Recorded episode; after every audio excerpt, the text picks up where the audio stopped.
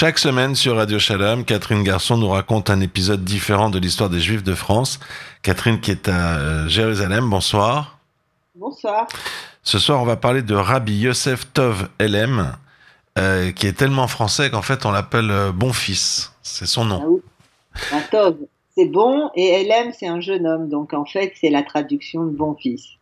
C'est Monsieur Bonfils. Mais Monsieur Bonfils, il devient Rabbi Yosef Tov Elem. Et pour ce qui est de ce que l'on nomme dans le judaïsme la France du Nord euh, d'avant Rachi, seuls quelques rares noms de rabbinim importants émergent. Et parmi eux, on a Rabbi Yosef Ben Shmuel Tov Elem, qui est connu sous le nom de Bonfils. Tout à fait. Alors, qui, qui est-il? Bien que certains pensent qu'il soit né à Narbonne, c'est pas tout à fait sûr, c'est Rabbi Noutam qui pensait qu'il était né à Narbonne, vers 970 de l'ère commune.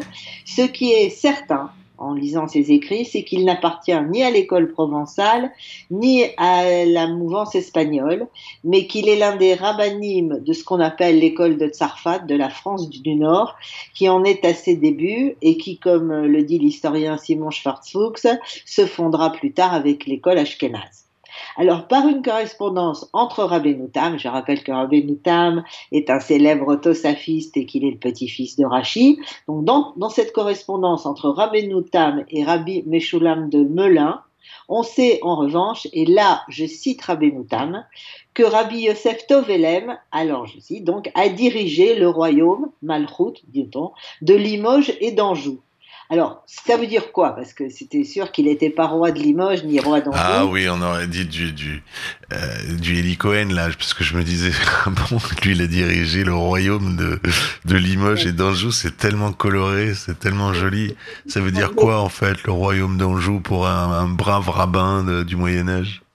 Le plus important rabbin de cette de, de, du lieu. Alors Rabenoudam, on pense, il pourrait avoir raisonné en fonction de la situation qu'il connaît à son époque à lui, c'est-à-dire plus de 100 ans après, 150 ans après, parce que euh, le Limousin, donc avec Limoges, a été uni à l'Anjou des Plantagenets, à la suite du mariage d'Aliénor d'Aquitaine et Henri Plantagenet en 1152. Donc ça fait une entité géographique. Ça peut être à ça que pense Rabbi Moutam. L'autre possibilité, c'est que l'association Limoges et Anjou serait le reflet d'une organisation propre aux, aux communautés juives de la France du Nord au début du XIe siècle. Celle-ci, donc, cette organisation placerait l'Anjou, où il n'y avait pratiquement pas de juifs, sous l'autorité de Limoges, où non seulement existait une communauté, mais où vivait donc euh, Rabbi Yosef Tovelem.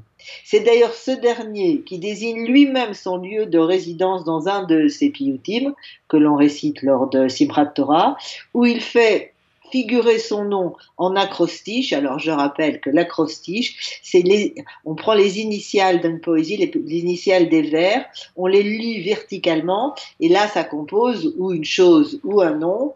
Et donc dans ce fameux piyut de ce fameux piyut cité, on peut lire Yosef Tov Elem Barshmuel Mikirot, Kirot ça veut dire de la ville, Limoges. Donc euh, clairement, qui lui-même qu'il vit à Limoges. Alors maintenant qu'on a quasiment éclairci les origines et la résidence de Rabbi Yosef Tovelem, que dire de son œuvre? Alors celle-ci, elle se divise en plusieurs parties qui sont toutes très importantes. Il y a d'abord son œuvre de décisionnaire, de possèque. Bien qu'une grande partie de ses psakim ait disparu probablement, il nous en reste assez. Cité, si est là dans la littérature rabbinique, c'est pas directement lui qui les cite en général, parce qu'on n'a pas ses manuscrits, pour, juger de son importance. Une première indication montre qu'il était consulté par des communautés lointaines de France, et plus particulièrement de Champagne, là où il y avait beaucoup de juifs. Alors par trois fois, la communauté de Troyes lui a demandé son avis sur des problèmes communautaires. Par exemple, pour savoir si chaque communauté décide seule de ses affaires, financières particulièrement, ou si par solidarité avec d'autres, elle peut être obligée à ouvrir sa bourse et si oui, quelles sont les limites de la solidarité?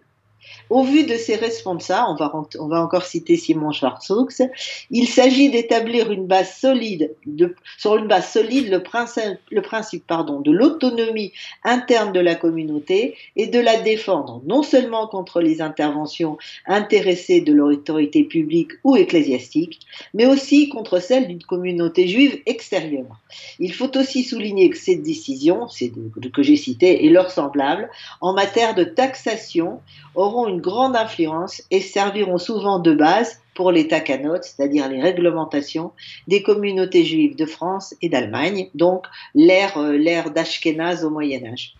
On a d'autres décisions qui sont parvenues jusqu'à nous? Alors, bien qu'une grande partie ait disparu, nous en avons effectivement. Euh, elles ont été passées par le filtre, si j'ose dire, de la transmission, et elles sont souvent rapportées dans des ouvrages qui n'ont pas été donc euh, rédigés par Rav, euh, Yosef Tobelem. C'est-à-dire, il n'a pas fait comme on fait aujourd'hui tout un livre de, de, d'échelot et de mais on peut quand même mesurer la variété des questions en en citant quelques-unes. Il y en a plus que ça, bien sûr, je ne vais pas faire un cours de halachot et donc je ne vais pas toutes les citer.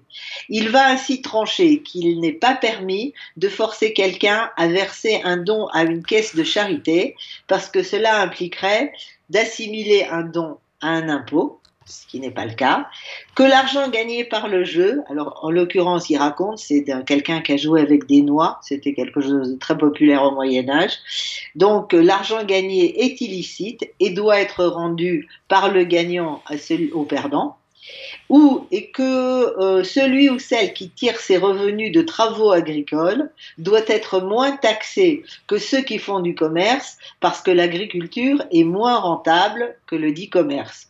Une dernière décision, bien qu'il en existe beaucoup d'autres, un non-juif avait intentionnellement jeté une pierre dans du vin fait par un juif par méchanceté pour que le juif ne puisse plus le consommer. Alors, Rabbi Tovelem a tranché que ce vin, malgré l'intervention du non-juif, restait cachère, afin de ne pas habituer des non-juifs à imiter cette conduite pour nuire à leurs voisins juifs, explique encore Simon Schwarzfuchs. Mhm. Alors, son deuxième champ d'activité. Alors, il est important parce qu'il a copié de sa propre main et pour son usage personnel. Je rappelle qu'on est bien avant l'imprimerie, donc euh, que chaque manuscrit a une valeur énorme. Donc, il a copié de sa propre main quelques ouvrages importants de ses prédécesseurs en cherchant à restaurer les textes originaux.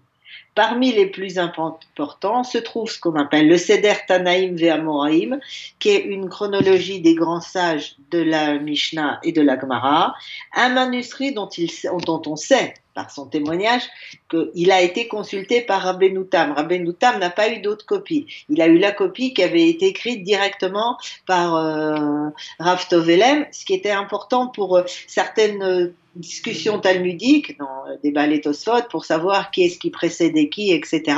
Donc, Rabbeinu Tam a consulté cette copie du Rav Tovelem, où il a aussi un, un seder tikkun shtachot, c'est-à-dire un seder de, des, un recueil de modèles d'arc juridique où il, euh, s'occupe particulièrement des actes de divorce. Alors, ce, ce Seter Tikkun il a disparu, mais on sait qu'il a servi de base quand même à beaucoup de, de, de rédactions d'actes juridiques. Et donc, il faut noter que les derniers Rishonim, c'est-à-dire les rabbins et les décisionnaires qui ont vécu entre le 11e et le 15e siècle, se sont appuyés sur les copies faites par Rabbi Tovelem pour établir des versions exactes de certains textes, puisque des textes, en passant par les copistes, des fois, euh, les copistes faisaient des erreurs, erreurs qui étaient recopiées par le copiste suivant. Donc on a pu corriger des textes grâce à lui. Alors après, il faut parler de son œuvre liturgique. Alors là, il a eu une influence considérable qui perdure jusqu'à aujourd'hui. C'est en effet Rabbi, euh, Yosef Tovelem qui a tranché, bah, il y avait à l'époque une controverse à ce sujet, que le fait d'intercaler de ce qu'on appelle des kérovotes, c'est-à-dire des poèmes religieux, dans la prière, ne constituait pas une interruption interdite de l'office. C'est-à-dire que c'était, les gens disaient oui, mais si on fait, on récite ça, c'est, on coupe la tfila et c'est interdit. Il a dit que c'était permis, ce qui a été accepté, et euh, cette décision a permis, entre autres en terre la formation de rites locaux, parce que la, la restait la même, mais les piyutim changeaient. Et ça, ça a continué jusqu'au XVe siècle. Et alors, lui-même était un païtan très prolixe, puisque 62 de ses créations nous sont parvenues. Alors, il faut bien comprendre, s'il y en a 62 qu'on a, probablement il y en avait beaucoup d'autres qu'on n'a plus. Puisque, par exemple, il avait fait un commentaire sur la Torah et tout ça qui a été perdu. Alors, ces créations occupent une place de choix dans ce qu'on va appeler la liturgie France, les liturgies françaises, allemandes, et polonaise. Pourquoi polonaise Parce que quand les expulsés d'Ashkenaz vont partir en Pologne pour s'établir. Donc, on, retrouve la, une matrice commune au judaïsme ashkénaze. Étant donné que Rav Tovelem est lui-même l'auteur d'un marzor. Alors un marzor à l'époque c'est pas un marzor de fête, c'est toute toute la tfila des fêtes et des jours de, de rôle.